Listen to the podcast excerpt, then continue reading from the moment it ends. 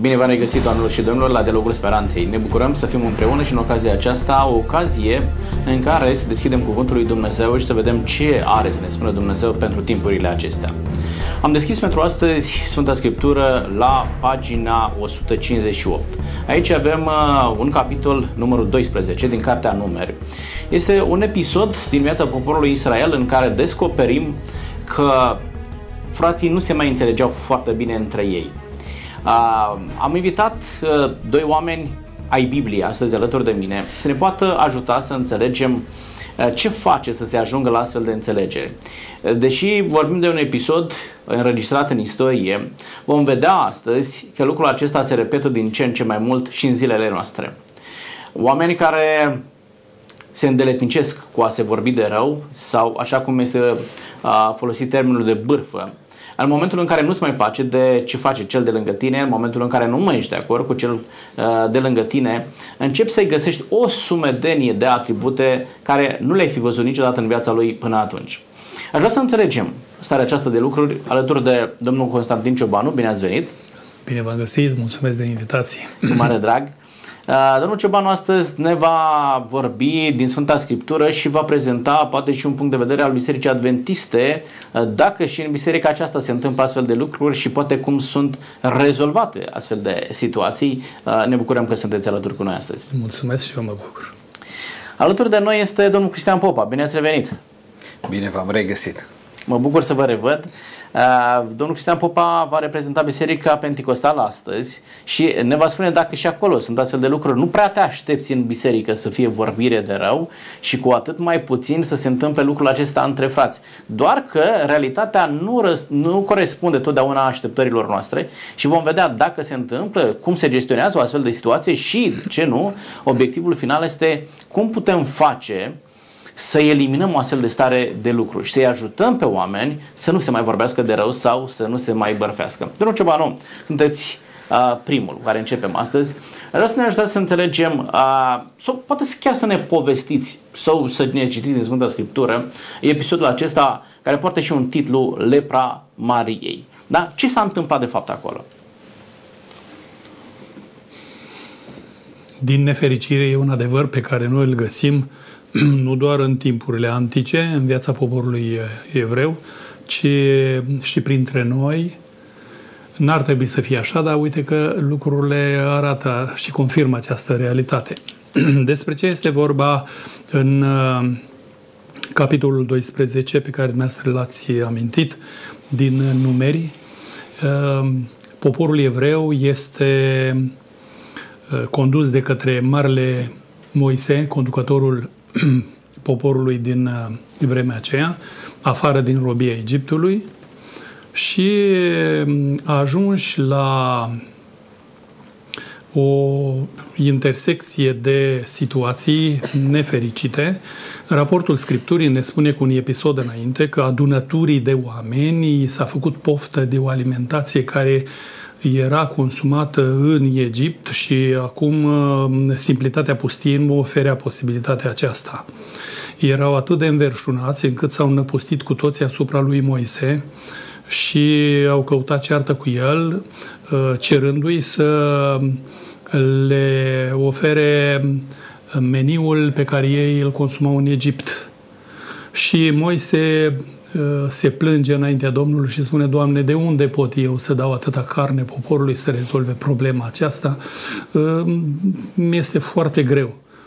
Și Domnul îi dă o soluție și îi spune, uite, alege 70 de bărbați dintre fruntașii celor 12 seminții, care să stea în fruntea națiunii. Ei au constituit mai târziu Sanhedrinul țării, adică am spune noi pentru zilele noastre, Parlamentul țării.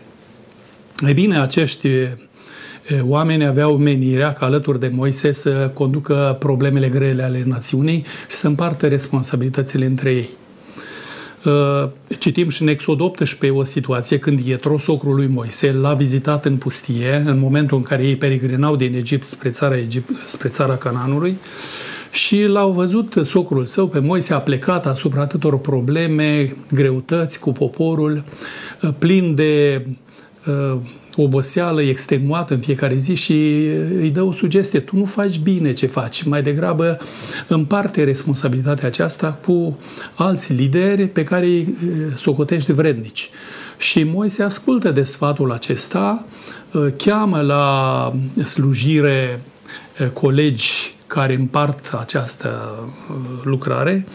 Și Maria și Moise, care erau frații de sânge a lui Moise, au văzut cu ochi nu prea buni lucrul acesta și s-au temut ca nu cumva uh, această, uh, să spunem noi, uh, influența lor să scadă în așa fel încât ei să cadă pe locul 2.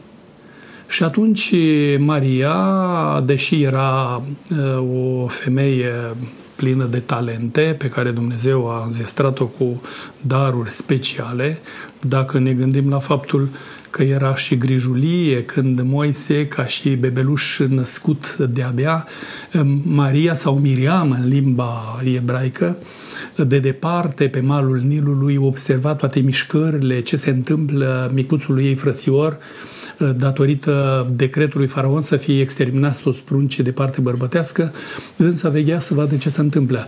Și când fata lui faraon, regina Hatshepsut, da. a venit uh, să se scalde la râu, a auzit scâncet printre trestii, uh, au venit fetele care o însoțeau, au scos pruncușorul, uh, și, și în felul acesta a fost salvat Moise. A fost salvat. Mila, Marie, Mila Mariei. Apoi Maria avea darul uh, uh, prorociei. Maria avea și darul muzicii. O vom vedea pe Maria atunci când poporul a fost eliberat din Mare Roșie. Maria a cântat, era un fel de solistă și poporul era bucuros.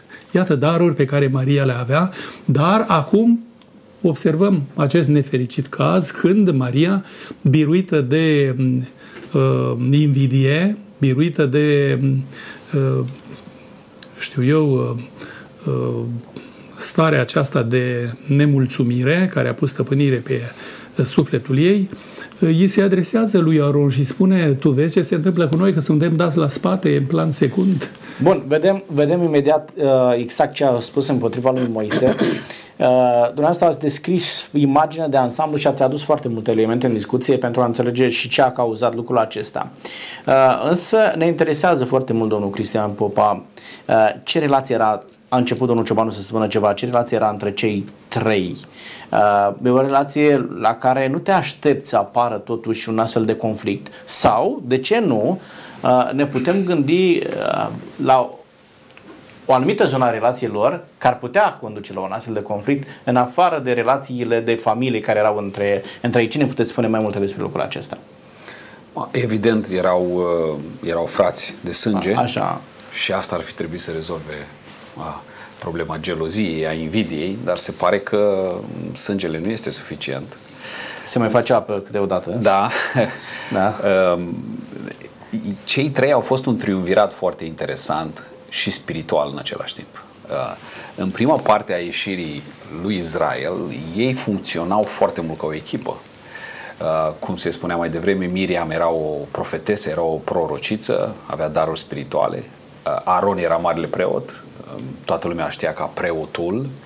Da. Și evident că sunt foarte de acord că asistăm la nemulțumirea lor vis-a-vis de ce se va întâmpla în viitor cu poziția lor, aproape de leadership, aproape de conducere.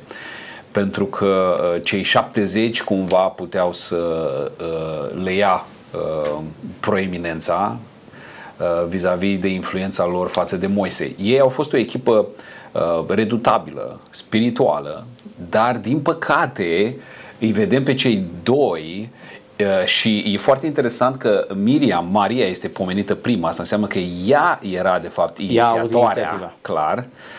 Uh, probabil că era și cea mai în vârstă uh, și uh, avea cumva o proeminență în ce, între uh, frații ei. Uh, dar asistăm la... Uh, în afară de asta, vedem că uh, este posibil ca un om spiritual să nu fie treaz la ceea ce face Dumnezeu în popor Poporul Israel avea nevoie, era, era la o altă etapă în momentul ăsta, la, uh, când vorbim număr 12, pentru că uh, deja erau alte nevoi și echipele de slujire, echipele de conducere trebuiau să sufere anumite modificări. Și Dumnezeu a lucrat prin Ietro, un preot păgân, socrul lui Moise, și acum, în urma crizei cu prepelițele, uh, Dumnezeu schimbă macazul și cei doi Maria și Aron, care ar fi trebuit să fie totuși uh, treji din punct de vedere spiritual, uite că s-au lăsat condus, conduși de, uh, de umanitatea lor, de, de, de, de invidie. Societatea este într-o continuă evoluție da? și lucrurile se schimbă de la o perioadă la alta. Uh, ceea ce trăim în momentul de față va cunoaște o schimbare a societății mm. da? și lucrurile vor căpăta noi valențe, oamenii se vor repoziționa în uh, pozițiile lor de, de conducere. Uh, e o întrebare sensibilă dacă vă puteți face vulnerabil pentru că avem de a face cu o situație în care lideri religioși da, dincolo, asta era întrebarea mea la început, erau frați și relația aceasta dintre ei ar fi trebuit să îi adune, ar fi trebuit să-i țină uniți, ar fi trebuit să le dea capacitatea să depășească uh, problemele care apăreau, dar totuși nu reușește această relație de familie. Dar ei aveau și o relație profesională. Mm-hmm. Da? Putem vorbi din perspectiva aceasta. Erau lideri spirituali, se ocupau de conducerea, de educarea poporului prin darurile și talentele pe care Dumnezeu le-a pus peste ei. Și cu toate acestea apar probleme între ei. Putem spune că erau lideri la vârf. Peste ei nu mai erau. Clar. Pot apărea, ambii sunteți lideri religioși în bisericile dumneavoastră. Pot apărea uh, conflicte între lideri religioși din aceeași casă? Acum, nu mă refer, faceți parte din două biserici diferite și nu vreau să iau în calcul lucrul acesta. Uh, dar Dumneavoastră reprezentați Biserica Adventistă, dumneavoastră Biserica Pentecostală. Apar, e o întrebare mai sensibilă, vă spuneam, dacă vă puteți face vulnerabil, dacă Sigur. nu vreți, puteți să nu răspundeți. Pot apărea astfel de, de probleme la nivelul acesta? Vă rog. O, la noi niciodată. Da? Am vrut de la început să vă spun da. că la noi niciodată. Da, da. da. Evident că suntem toți oameni și uh, e foarte posibil să se întâmple asta. Uh, îl vedem de la primii oameni, Cain cu Abel, au fost frații. Mm-hmm. Cain a fost invidios pe fratele lui. A fost invidios pe binecuvântările fratelui lui. A fost, a fost invidios pe faptul că Dumnezeu l-a primit. E foarte, e foarte greu uh, când vedem că între liderii spirituali, care ar trebui să aibă totuși o altă uh, atitudine, se poate întâmpla treaba asta și se întâmplă de când este pământul. Uh, și asta, asta, asta datorită faptului că uh, ajungem să ne punem să devenim confortabili cu felul cum facem lucrurile. Și putem deveni insensibili la schimbările pe care Dumnezeu le face. Biblia spune că Dumnezeu face lucruri noi. Uh, tot timpul se întâmplă niște schimbări. Pandemia asta ne va schimba societatea și cred că și felul cum facem uh, slujbele, biserica, pentru Absolut. o perioadă destul de lungă. Dacă suntem rezistenți de schimbării, vom avea de suferit noi și vor avea de suferit bisericile noastre. Cred că de fiecare dată când uh, sunt niște circumstanțe dincolo de controlul nostru, cum a fost uh, uh chestia cu prepelițele, uh, cei 70 care au primit da. din Duhul Domnului, uh, cei doi trebuiau să facă un pas în spate, cum trebuie și noi acum în perioada asta pandemică și să vedem ce vrea să facă Dumnezeu. Exact. Cum putem transfera adevărul generației care vine și cum putem zidi biserica acum ă, fără să ne cramponăm de niște lucruri pe care noi nu le-am schimbat. Asta cred că este foarte important. De aici trebuie să punească. Când tot. pierdem din vedere obiectivul final, mm. da? că noi trebuie să ne punem la dispoziția lui Dumnezeu, încercăm să rezolvăm lucrurile între noi. Da? Și neplăcerile care apar, să găsim un țap ispășitor pe unul din colegii noștri. Cred că abia așteptați să ne spuneți dacă la dumneavoastră se întâmplă așa ceva sau nu. Vreau să fiu direct. Din nefericire se întâmplă și mai ales atunci când, așa cum spuneți, dumneavoastră, pierdem din vedere obiectivul, și primează orgoliul personal, avantaje personale și nu primează cauza lui Dumnezeu, onoarea numelui Său, binele uh, poporului pe care noi îl slujim. Ei, când pierdem de vedere aceste obiective, ne lăsăm seduși și ne trezim departe în hăul acesta. Așa că relația noastră cu cerul ar trebui să fie în permanență atât de, de vie, încât să nu permitem breșe, fisuri de felul acesta, care să strecoare uh, nenorocirea acestei uh, neînțelegeri. Aș mai aminti un element în cadrul uh, frățietății celor trei. Moise s-a căsătorit cu Madianita. Ajungem aici. Ajungem. Haideți să încheiem asta și ajungem aici. E un, un element asupra căruia trebuie să, să popozim. Uh, vreau să vă spun un, de ce v-am am insistat să, să răspundeți la întrebarea aceasta. Oamenii văd pe lideri religioși undeva într-o aureolă de lumină și nu se așteaptă să existe minusuri la oamenii aceștia, ceea ce nu este corect. Uh, pe de altă parte, noi nu trebuie să scuzăm greșelile liderilor religioși prin faptul că și ei sunt oameni. Hmm. Da? Uh, în momentul în care oamenii nu au o imagine uh, corectă, rațională despre lideri religioși, atunci când se întâmplă ca aceștia să greșească, aduc o mare dezamăgire în rândul enoriașilor. De aceea, oamenii trebuie să fie învățați, educați, că și aceștia sunt oameni, dar, în același timp, de la oamenii aceștia se cere o mai mare responsabilitate. Și în momentul în care apar astfel de conflicte, Uh, și pentru că cunosc și una și cealaltă biserică pe care le reprezentați și vă cunosc pe dumneavoastră personal, știu că acești lideri, și nu doar în Biserica Adventistă și uh, Biserica Pentecostală, ci în toate bisericile, știu că oamenii aceștia, pentru că sunt oameni dedicați, chiar dacă au slăbiciuni și au căzut uh, într-o greșeală, își găsesc prin Hristos puterea de a reconcilia, de a putea depăși diferențele acestea. Au puterea să meargă la colegul lor și să spun uh, uh, colegul meu, fratele meu, îmi pare rău, am greșit, iartă-mă, putem merge mai departe. Cred că oamenii aceștia totuși, chiar dacă ajung greșelile acestea, reușesc să, să reconcilieze astfel de tensiuni și să poată depăși uh, momentele acestea. Dar, dar trebuie să avem imaginea corectă. Uh-huh. Se întâmplă și aici, dar în același timp ne înțelegem responsabilitatea și vom găsi resurse prin Hristos să depășim uh, problemele acestea. Da? Da, mă, Vă rog. mă gândeam la Moise și el este un exemplu extraordinar pentru noi de, de lider. Sigur. Câțiva ani în urmă, mai mulți ani în urmă, pe când eram în Statele Unite, citeam uh, un interviu cu Dan Wilson, care este pastorul unei mari biserici din Phoenix, în Arizona. O biserică care a început cu 10 oameni și astăzi are peste 15.000 de oameni. Uh, și îl întrebau de la ziarul respectiv care este cheia succesului dumneavoastră. Și pastorul ăsta a răspuns ceva care m-a marcat. Uh, a zis așa, tendința noastră naturală este să ne înconjurăm de oameni cu care suntem familiari. Cu oameni care gândesc ca noi, care au aceleași pasiuni ca noi. Și la un moment dat pierdem perspectiva. Lui Moise era foarte ușor cu uh, Miriam, Maria și cu Aron. Erau frații ei. Deodată Dumnezeu schimbă lucrurile. Îi aduce 70. Acum, noi suntem convinși că în aia 70 erau oameni care nu gândeau ca Moise. Absolut. Noi avem comitete de conducere cu șapte oameni și nu ne înțelegem. Da, păi cu 70. Totuși, Moise nu este rezistent. Nu rezistă aceste schimbări. Și de aici cred că intervine conflictul. Și ce spunea uh, păstorul ăsta american este că el a rezistat acestei tendințe.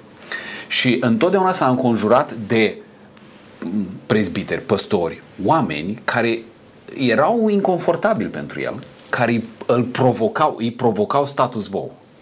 Dar deschideau noi perspective. Exact. Asta a fost, a zis el, că este cheia succesului și asta e o lecție foarte importantă pe care putem să o învățăm de la Moise. Da, și uitați că Moise, chiar dacă apare această reconfigurare în structura de conducere, duce mai departe poporul. Da, sigur. Da?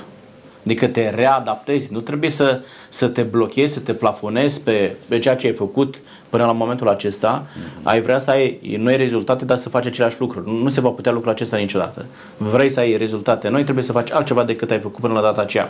Uh, venim la problema pe care ați ridicat-o dumneavoastră, pentru că acest capitol 12 începe chiar în felul acesta și uh, cumva uh, desconspiră motivul pentru care uh, Maria și Aron au vorbit împotriva lui Moise și spun așa Maria și Aron au vorbit împotriva lui Moise din pricina femeii etiopene pe care o luase el de nevastă, căci luase o femeie etiopeană.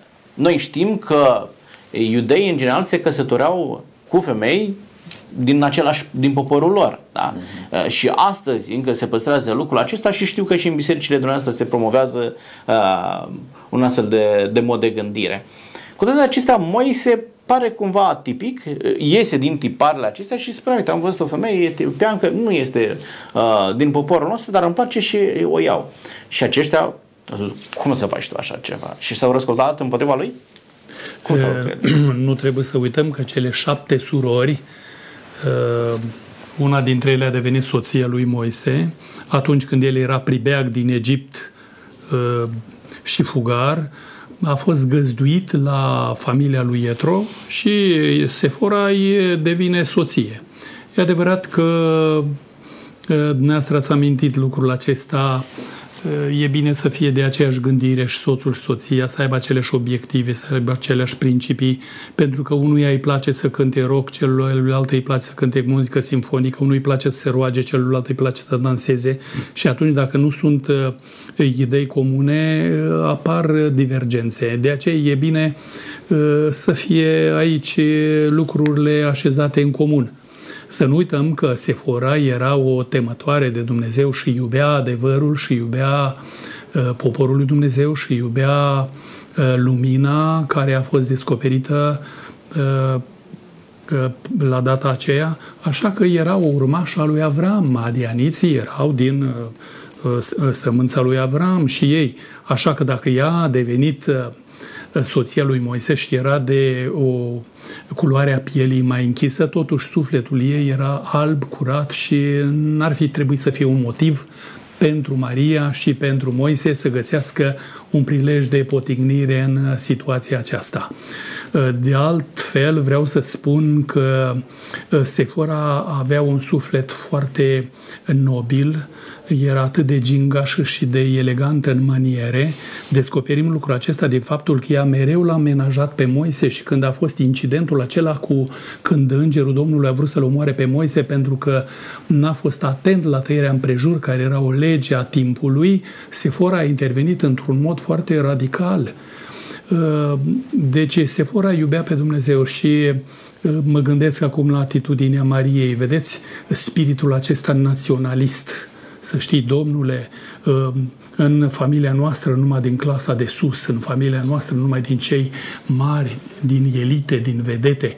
Și uităm de fapt că de fapt ă, ai Domnului sunt copiii de pe toate meridianele lumii, din toate limbile, din toate noroadele și așa mai departe îi caracterizează un singur lucru, să-L iubească pe Dumnezeu și să fie temători de adevăr. Intrăm, intrăm într-un alt subiect și poate că ar merita într-o ocazie să discutăm doar despre lucrul acesta, despre căsătoriile uh, dintre oameni care au religie diferite, că până la urmă despre asta era problema aici. Nu știu dacă era o problemă că era etiopiană sau pentru că nu se rugau la același Dumnezeu. Uh, ei gândeau în felul acesta. Deși erau din aceeași mare familie, mm-hmm. da? cum a spus dumneavoastră.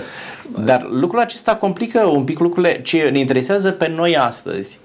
Nu este neapărat uh, dacă a făcut bine Moise că a luat-o pe Sefora sau nu, ci ne interesează, și aș vrea să ne spuneți, doamne Cristian, este justificată atitudinea mea să-mi vorbesc fratele meu de rău. Chiar dacă ce a făcut fratele meu este greșit, să plecăm de la premisa aceasta a lor, uh, a lui uh, Aron și a Mariei, că Moise greșise, că și-a luat o femeie etiopeancă. Am eu dreptul moral să-l judec pe fratele meu și să-l vorbesc de rău pentru că el a greșit? Nu, nu are nimeni dreptul să vorbească pe nimeni de rău, asta este clar. Um, acum, motivația lor, uh, cum se spunea, comentatorii bilbici nu sunt siguri dacă asta este Sefora. Unii spun Uh, dacă era Sephora, de ce nu au ridicat problema mai devreme, că a trecut destul de mult timp. Uh, unii spun și eu tind să merg în partea asta că Sephora murise și acum e vorba de altă femeie. Uh, oricum, căsătoriile între evrei și alte națiuni erau interzise atâta timp cât femeia care intra sau bărbatul care intra nu se închina lui Jehova. Nu avem nicăieri scris că etiopian că asta n-ar fi fost o convertită. Ce este clar este, este că ei s-au folosit de lucrul ăsta ca să își vorbească liderul de rău. Uh, și asta este lucrul probabil aici. E foarte interesant de ce în contextul schimbării structurii de conducere a pare grija aceasta a Mariei și a lui da. Aron pentru femeia pe care și-a luat-o da. Moise. Doar din cauza pielii, culorii da. pielii, au găsit o, o, o, un motiv de a de a contesta cumva leadership-ul și conducerea lui Moise. Da. Și aici putem înțelege că oamenii își permit să vorbească de rău pe unii, dar nici măcar nu au curajul, nu-și asumă să aducă niște uh, motive reale pentru care să-l vorbești de rău. Ei nu și-au asumat și au spus, domnule, Moise a schimbat forma de conducere uh, și i-au adus pe cei 70, adică noi nu mai suntem buni. Nu s-a dus la Moise să-i spună, Moise, știi ceva? Eu cred că eu și cu fratele tău Aron puteam duce mai departe poporul. De ce ai adus și pe ceilalți uh, 70? Da? da? Trebuia să lași lucrurile așa. Dar ei nu fac lucrul acesta. Uh, înțelegem deci că vorbirea de rău nu vine de una singură. Sigur. Da? Au, au trebuit să dea o altă formă să nu, să, să nu dea nici ei rău în fața poporului, nu? Sigur, să spună că ei, uh, da, sunt preocupați de ceea ce face liderul Moise. Deși liderul Moise nu scrie nicăieri că ar fi greșit. Doar pentru că femeia avea altă culoare da, la piele. Vreau să, vreau să rămânem un pic aici și vreau să mă ajutați uh, pentru că dumneavoastră sunteți lideri spirituali și uh, vedeți la un moment dat că cineva din biserica dumneavoastră a greșit. Uh, e în regulă să spunem, domnule, ce a făcut și să mă duc la fratele meu, mă duc la sora mea, mă duc la unul, mă duc la celălalt. N-am curajul să merg să-i spun omului în față că a greșit. Uh, merg și uh, îi otrăvesc pe toți din jurul lui cu păcatul pe care el l-a făcut. Se întâmplă? E un caz izolat la Aron și Maria sau se întâmplă lucrul acesta și în bisericile pe care noastră le păstoriți? Din nefericire se întâmplă pentru că ceea ce Mântuitorul ne învață în Evanghelia după Matei, la capitolul 18, nu se respectă și pentru că nu se respectă principiul acesta, sunt multe probleme și amare de greutăți uh, în uh, biserici sau în societate. Mântuitorul spune așa, dacă fratele tău a păcătuit împotriva ta, du-te, ai curajul între tine și el, explică situația, limpezește problema. Ei, pentru că nu se face lucrul acesta și începi să îți câștigi adepți uh, colaterali, apar situații nepotrivite. Trebuie să ai curajul și să înfrunți problema în spiritul uh, uh, biblic. Îmi place tare mult de atitudinea lui Moise. Deși Maria și Aron l-au mușcat așa cum l-au mușcat, totuși Scriptura spune ceva fantastic în dreptul lui Moise. Era cel mai blând om de pe fața pământului și atunci când Aron intervine, Moise nu spune nici măcar în gândul lui, lasă că așa trebuie, să fie o lecție așa, să fie lecuită. Nu, Moise spune, Dumnezeule, vindecă-o. Cât de minunat este să uh, fii un asemenea frate.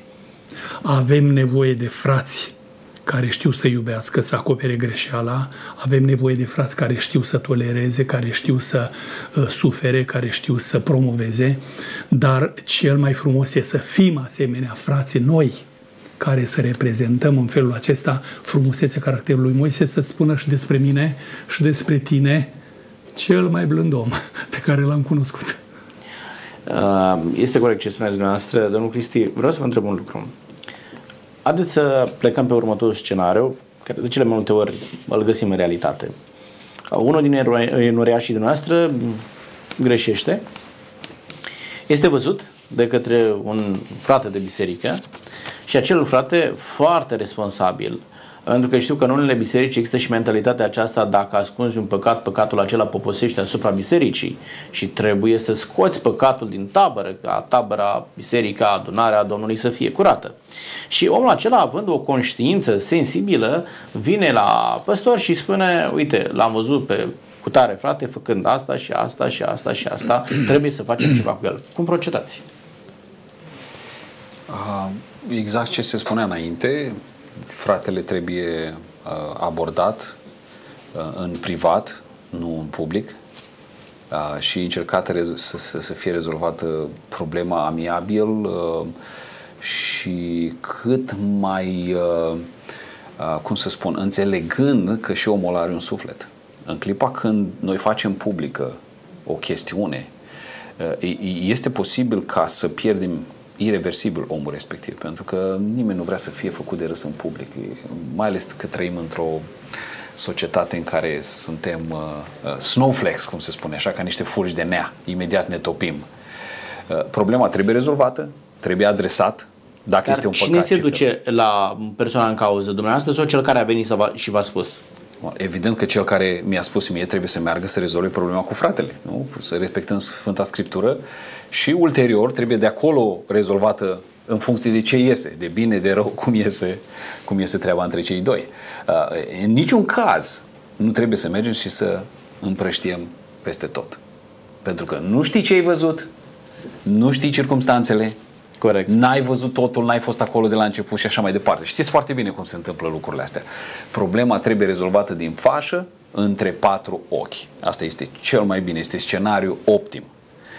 Din păcate, nu întotdeauna se întâmplă la fel. Sunt uh, un soi de paparați și prin biserici uh, să urmărească ce face unul, ce face celălalt, să meargă, să-i spună pastorului, să spună comitetului, uite ce a făcut cu tare, ce a făcut cu tare. Uh, îi se pare o mare molimă, nu? Peste biserică, da. să ai astfel de oameni, uh, pentru că de aici se rup relații, oamenii își pierd încrederea atât în conducerea bisericii, dacă acea conducere nu gestionează într-un mod corect și constructiv, așa cum spuneați dumneavoastră, să ai în vedere câștigarea sufletului care este în cauză. Da. Da? Și în același timp se rup și foarte multe relații. E, persoana în cauză nu mai are încredere în fratele lui. Băi, ăsta nu face decât să mă urmărească și să mă dea pe uh, mâna judecătorului, nu? Vă rog. Uh, obișnuiesc în asemenea situații să spun celui care vine cu asemenea plângeri. Nu-mi spune mie dacă l-ai văzut tu, ai obligația morală să mergi la el și să elucidezi problema între tine și el. Dacă lucrurile vor uh, uh, căpăta o altă turnură, atunci putem interveni altfel. Dar deocamdată este problema ta. Mergi și discută problema aceasta cu el. Probabil dacă înțelege că e problema lui, nu va mai căuta data viitoare să-și facă o altă problemă, să-l urmărească din nou. Mm. Nu? Și se va opri acolo. Este foarte important felul în care liderul gestionează o astfel de situație și blochează o astfel de stare de lucruri. Uh, uneori uh, alimentezi când spui da și cine, l-ai mai văzut și pe altcineva, mai știi și alte lucruri, uh, l-ai urmărit? Și atunci omul se simte că este extrem de important și face un mare serviciu pentru liderul lui.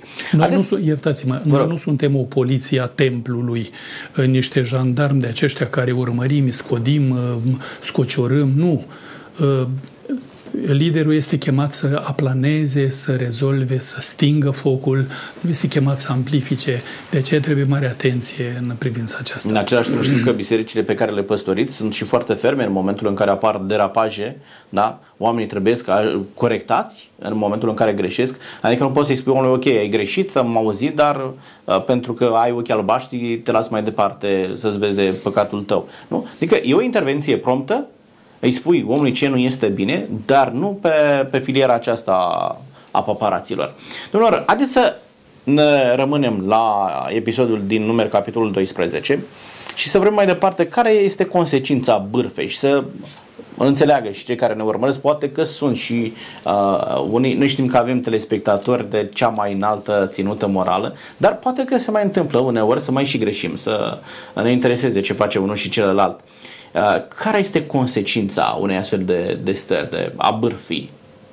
E o întrăită uh, consecință nefastă. Îți face rău ție, face rău uh, celui care este vorbit și face rău celui care vine să-ți aducă asemenea gunoaie.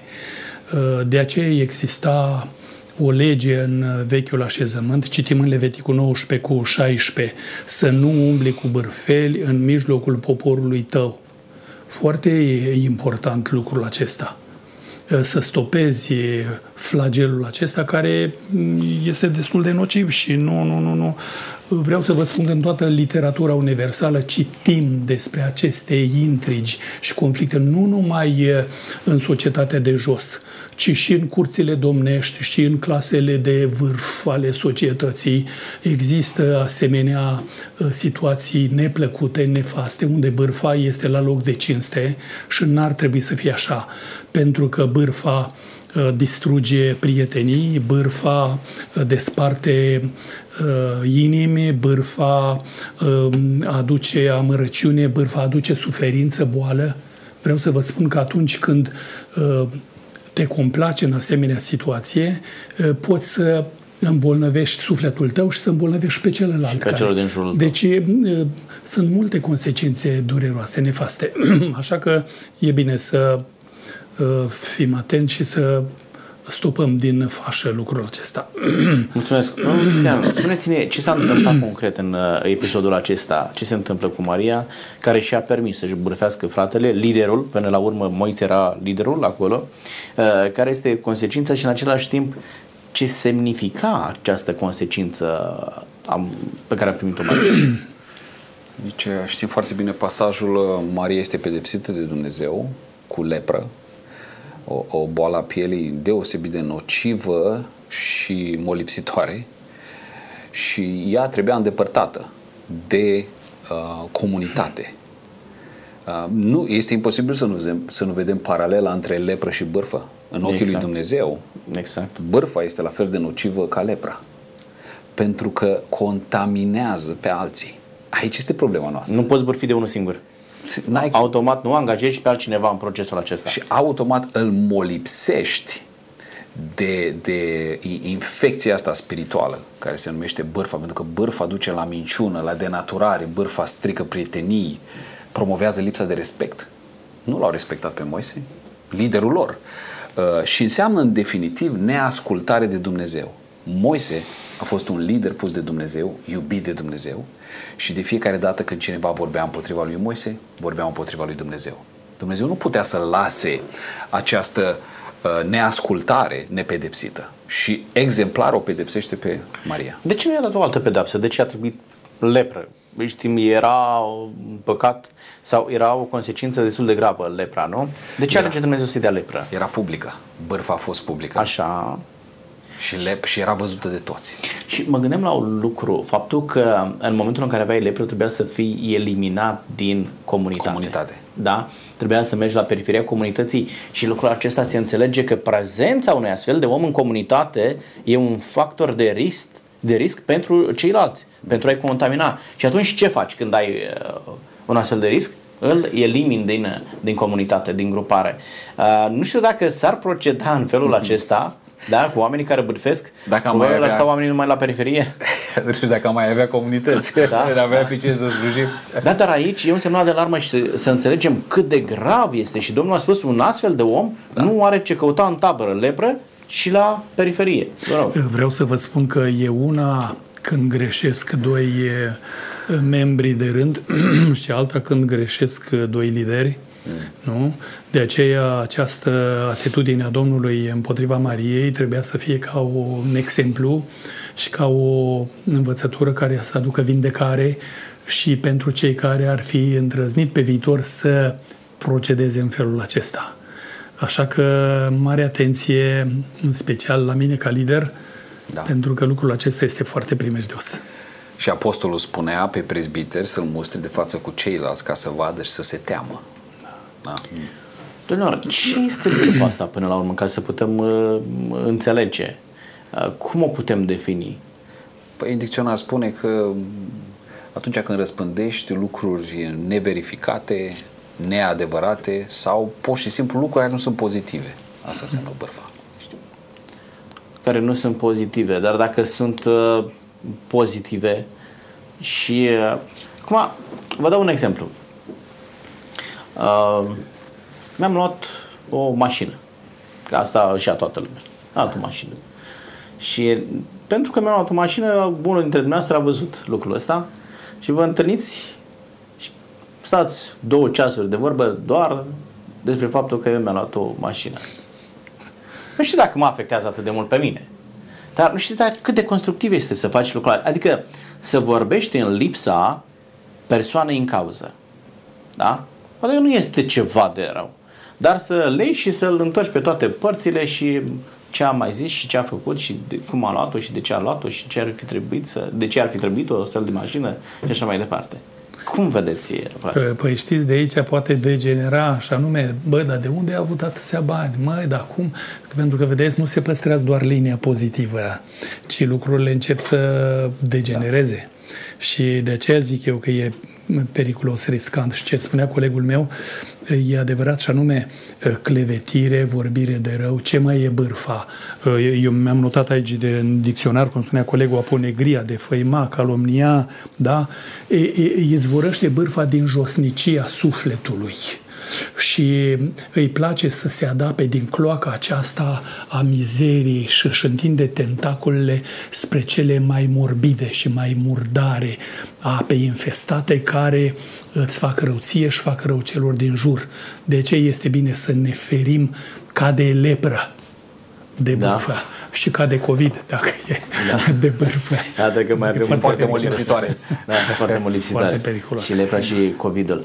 Domnule, este adevărat. Cred că ne ar trebui să ne abținem la a discuta despre cineva în momentul în care nu este în prezența noastră. Pentru că este foarte ușor, poate că mă gândesc în prima fază, că spun ceva de bine, mai ales știu că um, este prieten cu persoana pe care o și apoi uit treaba asta și mă apuc și spun tot ce vine la gură. Da? Nu cred că este oportun, nu cred că este constructiv ca în discuțiile noastre să vorbim despre oameni. Nu ne ajută cu nimic uh, și nu ajută nici persoana în cauză. Imaginați-vă că trece altcineva pe lângă dumneavoastră când discutați despre, despre mine. Și Florin am auzit pe Cristi și pe domnul Ciobanu că spuneau și asta, și asta, și asta. Și eu atunci mă bă, ce vorbesc despre mine oamenii aceștia? Da? Cred că trebuie să ne abținem și ne face bine să, să facem lucrul acesta. Pe de altă parte, de ce m-ar interesa pe mine minusurile pe care le are cineva? Hmm. Să le vorbesc cu altcineva. Dacă văd un minus la fratele meu, mă duc și stau de vorbă cu el. Și spun, uite, nu Cristi, cred că nu vă aranjează treaba asta. Nu, ceva nu. Nu cred că vă face bine locul acesta. Dar cred că e mult mai greu, nu? Să-i spui omului ceva neplăcut în față mm. și e mult mai accesibil să-l bârfești pe la spate. Mai permiteți-mi, vă rog, o idee. De ce bârfa e periculoasă pentru mine ca individ? Pentru că dacă eu închid în temnița minții mele pe cineva pe care îl bârfesc mereu și îmi place să-l denigrez, s-a constatat din punct de vedere medical că eu pot să mă îmbolnăvesc. Am cunoscut persoane care au nutrit asemenea simțăminte și au bârfit uh, pe semenii lor și au uh, fost bolnavi iar medicul le-a spus deschide închisoarea minții, dă drumul acestui dușman și vei fi din nou sănătos. Și zice, până n-am făcut lucrul acesta și l-am eliminat din în mintea mea și n-am mai avut preocupări nefaste, negative față de el. Nu l-am mai vorbit de rău până atunci, nu m-am simțit bine. După aceea m-am tămăduit. Dar cineva ar putea întreba, uh, bun, de ce e un păcat să bârfești? Ce poruncă se încalcă în momentul în care bârfești? Hmm. Multe. Foarte multe. Uh, în primul rând, nu vrei binele aproapelui tău. Nu-l tratezi ca și cum ai fi tu însuți. Deci nu vorbim despre iubire de aproapele aici. Păi clar. Da, Ți-ar place ca tu să fii vorbit la un colț de drum negativ? Pentru că dacă ți-ar vorbi mașina de bine și ți-ar spune, ce mașină faină și-a luat. Dumne, este binecuvântat de Dumnezeu, mă bucur pentru el. Dar dacă mă vorbește de bine și zice, uite ce mașină frumoasă și-a luat, dar eu nu mi-am luat mașină. Aia deja are o conotație. Deja conotația este de invidie, e o conotație negativă și ce a, ție nu-ți place, altul nu-i face. Asta spune înțelepciunea populară. Nu? Și este și biblică treaba asta. Nu? Adică ce vrei tu să-ți facă altul, făi tu. Să nu mărturisești strâmb împotriva aproapelui tău. Da? da? Adică să spui lucruri neadevărate, chiar dacă au o conotație poate pozitivă. Te pus să lauzi pe fratele tău la altcineva. Și să spui lucruri neadevărate, dar bune, frumoase despre el. Îi faci un bine? Nici subestimarea, dar nici supraestimarea nu sunt corecte. Nici să exagerăm da. într-un sens sau în altul e foarte primejdios. Cum zice Scriptura, oricine va scoate și oricine va adăuga ceva, da, la cuvintele scrise în cartea aceasta, îi va da. adăuga Dumnezeu orgiile scrise în această carte. Nici n-ai voie să, să spui nici mă, pe minus, nici pe plus ceva de fratele tău. Mai mult decât atât. Este posibil să asasinezi caracterul fratelui tău. Deci asta, e, asta este crimă. Omori caracterul, personalitatea fratelui tău. Îl, îl zugrăvești într-o altă lumină. Absolut, absolut. Și asta aduce numai distrugere, lipsă de încredere, ranchiună. Bârfa nu aduce nimic bun. Absolut nimic bun. Au spus pe vremea lui Ieremia, poporul, cei care îl bărfeau, veniți să-l ucidem cu vorba. Mm. Deci poți ucide pe Interesant. un om doar cu da. O unealtă de nimicire, dar și Sigur. cu vorba. Și e foarte periculos. Și uh, acea vorbă nu mai uiți niciodată. Nu mai uiți. Nu mai uiți da. niciodată, nu? nu? Înțeleg că e un lucru extrem de grav. Ce putem face, domnul Cristian Popa, să-i ajutăm pe oameni? De ce nu să ne ajutăm pe noi înșine? Da? Pentru că și noi căl- călcăm uh, uneori într-un astfel de păcat. Uh, ce putem face să nu ajungem în situația de a-i bărfi pe alții sau cum putem să ajutăm pe alții să nu bărfească pe alții? În primul rând trebuie să ne gândim că în tot ceea ce facem ne vede și ne aude Dumnezeu. Asta e o chestiune care am învățat-o de mici copii. Asta mi-a spus tata, mi-a zis mama, ai grijă ce faci, că Dumnezeu te vede. Asta este primul lucru. De multe ori noi îl pierdem din vedere. Dumnezeu nu este numai în catedrală, Dumnezeu nu este numai în biserică, Dumnezeu este prezent tot timpul. Asta este primul. Al doilea lucru, care pentru mine a fost foarte eficient, este testul celor trei. Se spune despre Socrate. Uh, mi s-a părut o chestiune foarte bună și ușor de folosit. Este o povestire, probabil că este fictivă, că un ucenic al lui Socrate a venit la învățător să-i spună am auzit ceva despre un alt ucenic de-a tău. Vrei să spun? Și Socrate a spus bine, dar întâi trebuie să răspunzi la trei întrebări. Ok, care este prima? Prima este așa, este adevărat? Păi nu știu, am auzit și eu de la cineva. A doua întrebare, este o veste bună? Mai nu chiar, că e de rău. Și a treia este, este util. Mă ajută cu ceva informația asta? Păi nu cred. Atunci ce vrei să mai spui? Să faci un rău, să-i consumi timpul, să ce, exact, de ce să-mi umple mie capul este adevărat, este bună vestea și este utilă pentru mine. Dacă am luat testul ăsta, care este, eu zic, înțelept, uh, am stinge din fașă o mulțime de lucruri. Tot ce trebuie este o persoană să spună stop. Și atunci tăiem bârfa. Din ce înțeleg că spuneți dumneavoastră, nu greșește doar cel care bârfește. Greșește și cel care ascultă bârfa. Clar. Pentru că altfel nu ar avea loc, nu? Dar în momentul în care îi pui testul uh, celor trei întrebări, da, adevăr, utilitate și mm, cât de, de bine este uh, lucrul acesta, omul s-ar opri. Și dacă nu mai are cu cine să bârfească, își va opri bârfa acolo. Da? Cum i-a ajutat domnul Ciobanu pe Enoria și dumneavoastră?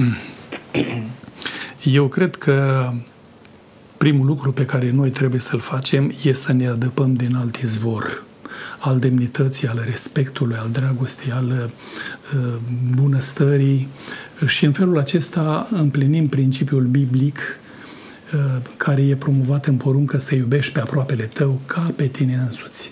Aici Sfântul Pavel ne spune fiecare să privească foloasele uh, semenului lui mai presus de el. Dar când poți face lucrul acesta?